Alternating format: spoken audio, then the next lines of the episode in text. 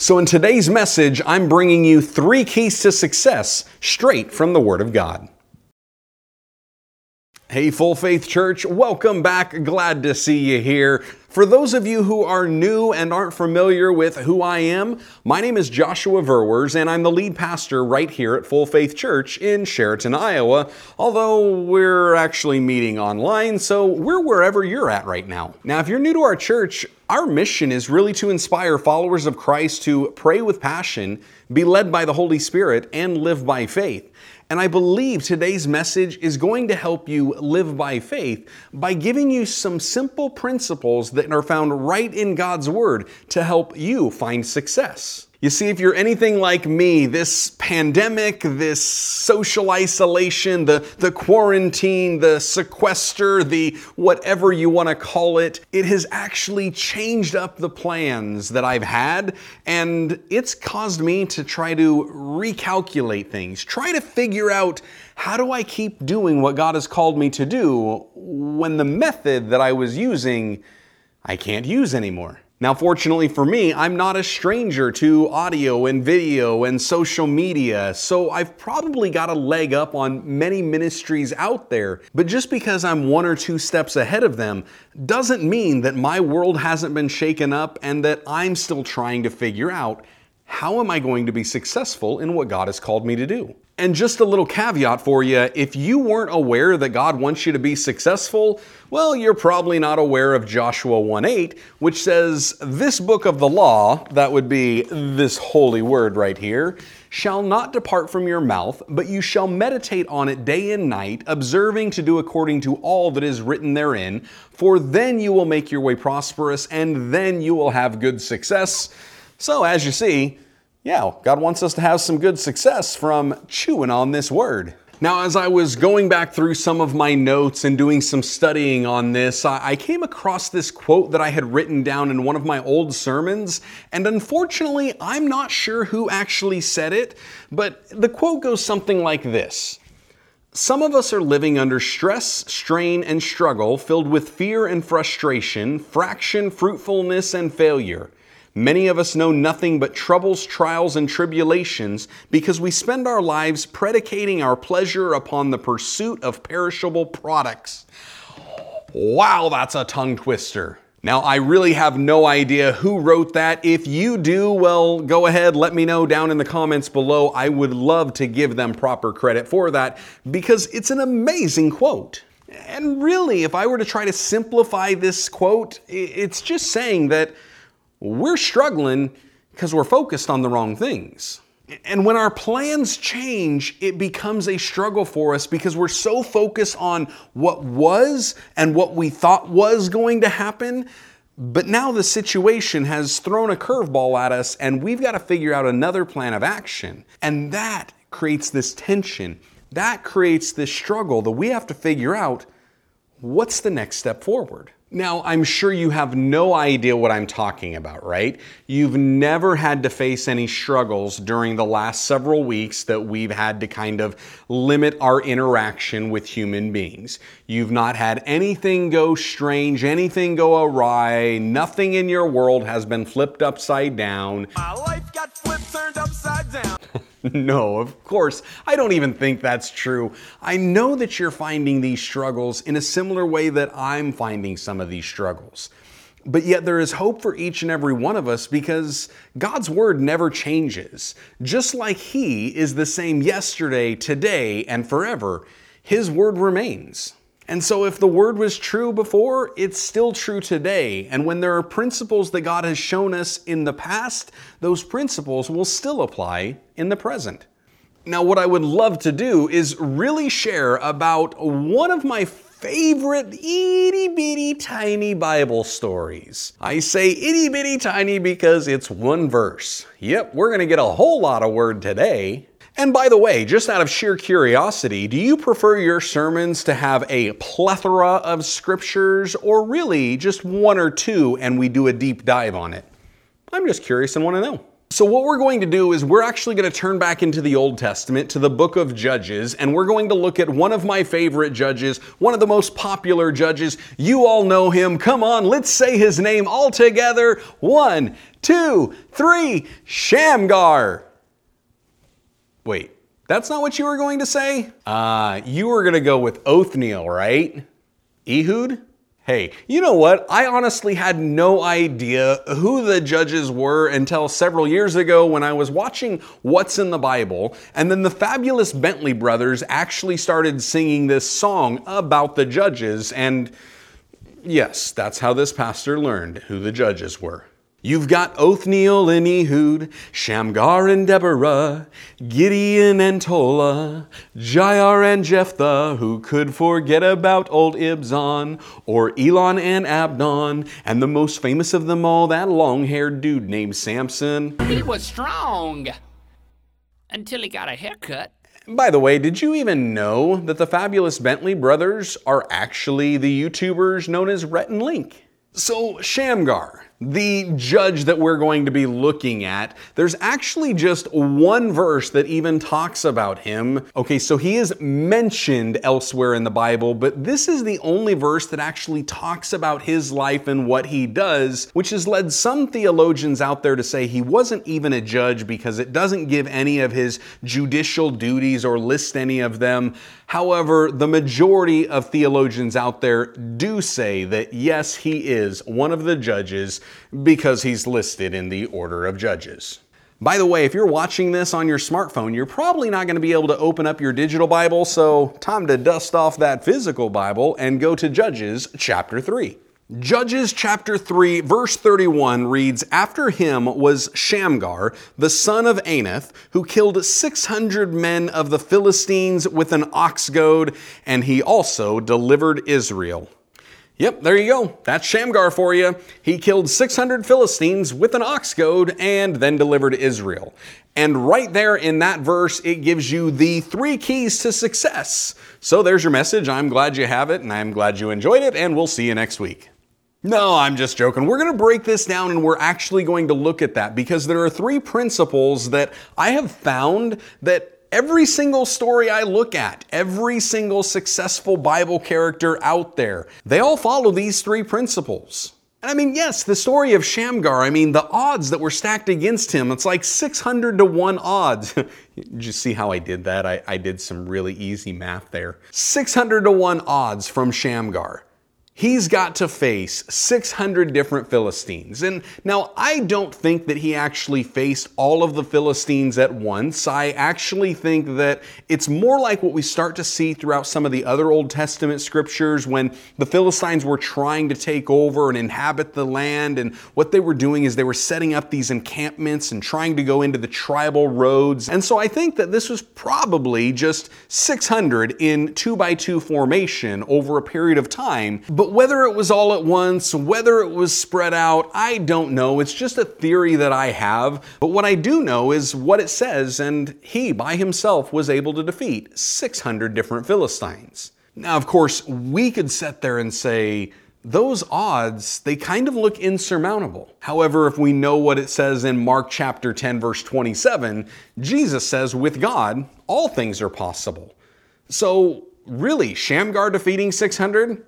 It's not that big of a stretch. So how did he do this? What were his three keys to success? Well, the first key that we have for finding success is just to start where you're at. See, here's the thing. Shamgar was a farmer and a judge. How do we know he was a farmer? Because he had an ox goad. And you know what? I don't think tax collectors were carrying around ox goads. We can draw some simple conclusions to figure out what it was he did, and then knowing kind of some of the backstory from other passages, it draws us to that conclusion that here he was on his farm, and as these Philistines were coming, he just started right where he was at, defending God's land and trying to set Israel free. Now, a lot of us will struggle with this because we'll be thinking, yeah, but if I was here, I could do more. You know, if God sent me over there, I could get more of an impact. Many of us think that where we're at currently isn't good enough and we need to be somewhere else.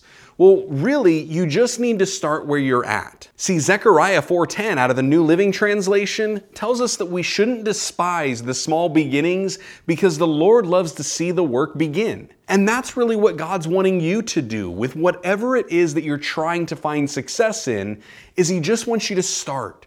Just get started. And even when we have this quarantine lifted and we're getting ready to go back and we're trying to strategize and we're trying to plan, we can get into that planning stage so much that we don't actually do any work. And what we need to do is start. Just get started and start where you're at. See, online ministry is not something that's new to me. I've actually been doing it for a couple years now. I started my own personal YouTube channel two years back, and even that was kind of a long process because I didn't start right when I should have started. You see, for months, God had been speaking to me and, and kind of leading me down this path and, and showing me this need for, for ministry in an online context and how eventually I would be using that. But I wasn't quite sure where to start. And I kept looking around and I kept researching and I kept trying to figure it all out. And I had this strategy and this strategy and this strategy and, and I just wasn't starting. See, and even once I said, yes, God, I am going to do this. I know it's for me. I understand this isn't a message you gave me to give to other people to do. This one was for me. Even in that moment when I finally accepted it and I said I was going to obey Him, it took five months for me to upload my first video because I thought I needed more. I thought I needed to be farther along in the process before I published my first one. See, I realized I just need to start where I'm at.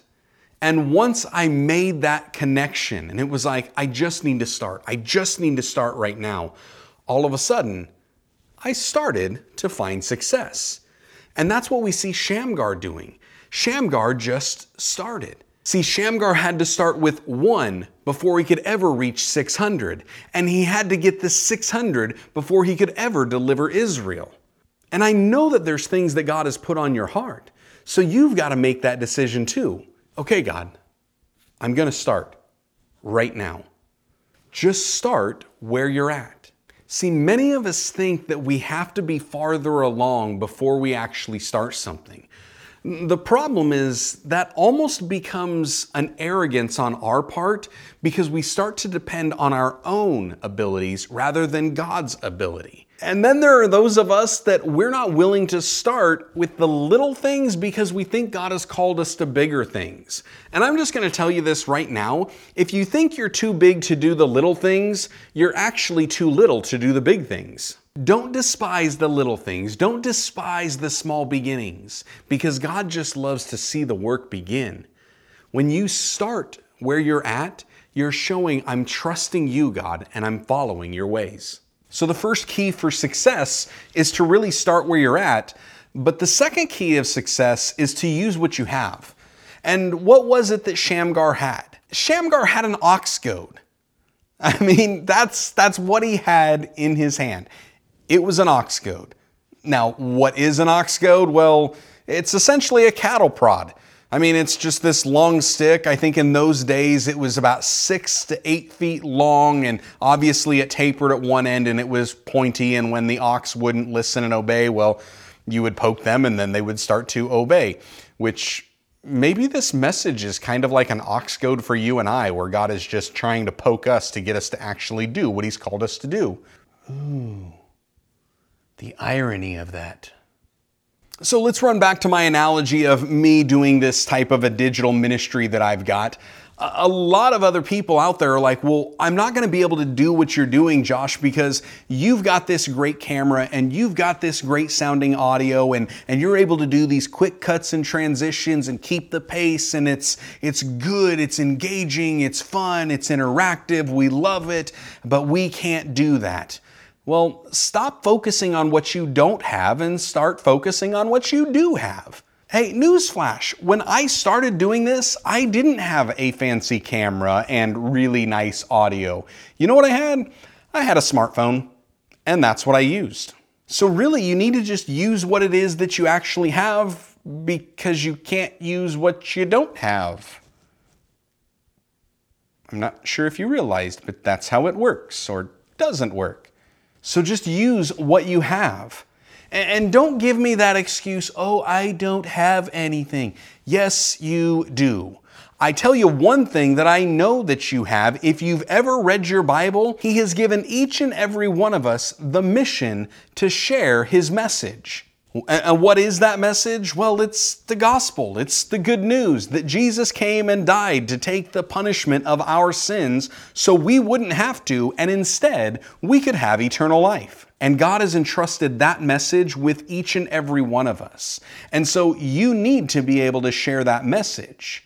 And you may not have a camera, and you may not have audio, and you may not have a, a big sphere of influence, but one thing I know you do have is an ability to communicate.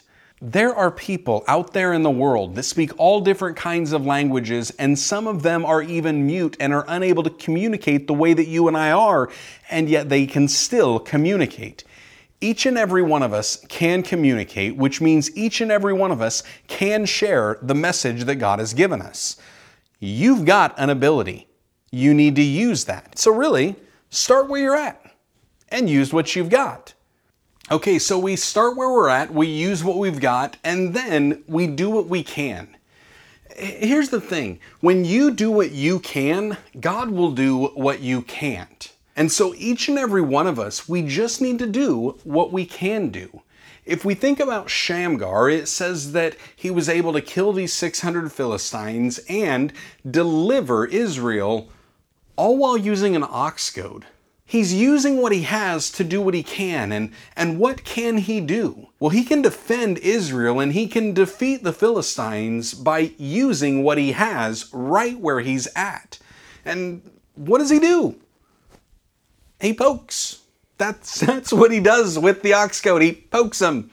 And apparently, if you poke people with an ox goad, well, you'll kill them. By the way, this is not a recommendation to poke anybody with a cattle prod. I think it's ridiculous that I feel the need to even say that, but I'm sure there's somebody out there that will hear this message and be like, oh, well, Pastor Josh just gave me permission to poke somebody with an ox goad. And now you need to do what you can. If God has given you a vision to share His message, which He has, then you need to share His message. Well, okay, that's great, but Pastor Josh, you don't know me and my situation. I don't have all of this stuff that you have to be able to communicate that way. And, and really, I'm not an eloquent communicator like you are. I don't have those neat little alliterations like you do. I can't just come up with things on the fly like you have.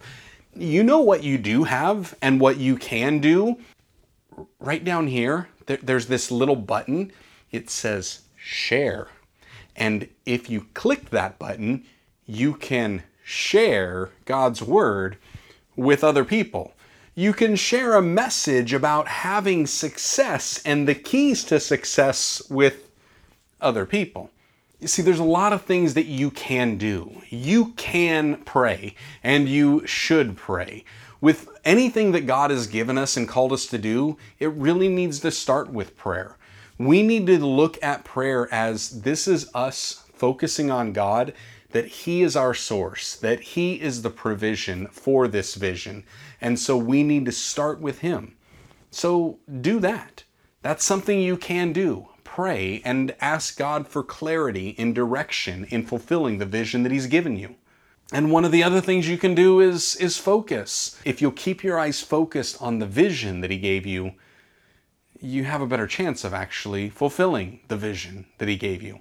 Because when we're focused on the vision that He gave us, well, we're kind of focused on Him and not us. Now, when it comes to other people in the Bible really starting where they're at, I don't know, maybe in a place of trying to kill Christians and using what they have, um, a new lease on life and a lot of biblical knowledge, and then doing what they can, you know, just sharing God's message with people. I think about the Apostle Paul, and the Apostle Paul had this amazing ability to stay focused on what it was that God had called him to do. Now, when I think about the Apostle Paul and having that laser sharp focus, it reminds me of what he said in the book of Philippians. Now, in Philippians chapter three, verse thirteen and fourteen, it says, "Brethren, I do not count myself to have apprehended, but one thing I do, forgetting those things which are behind and reaching forward to those things which are ahead, I press towards the goal for the prize of the upward call of God in Christ Jesus." In other words, the Apostle Paul's saying, I'm not going to focus on what I had, but what I have. I'm not going to look at what I've done, but what do I have to do? And I'm not going to look at where I was, but where am I? Really, the Apostle Paul had this life of just, I'm going to start right where I'm at, I'm going to use what I have, and I'm going to do what I can, and then I'm going to trust that God will do what I can't. And we see that through his life. We see that with Shamgar's life. Do we really think that a farmer was going to be able to defeat six hundred Philistines with an ox goad?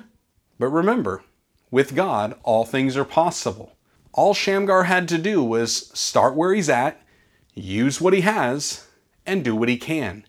And when he did that, God was able to do what he couldn't by helping him then deliver Israel.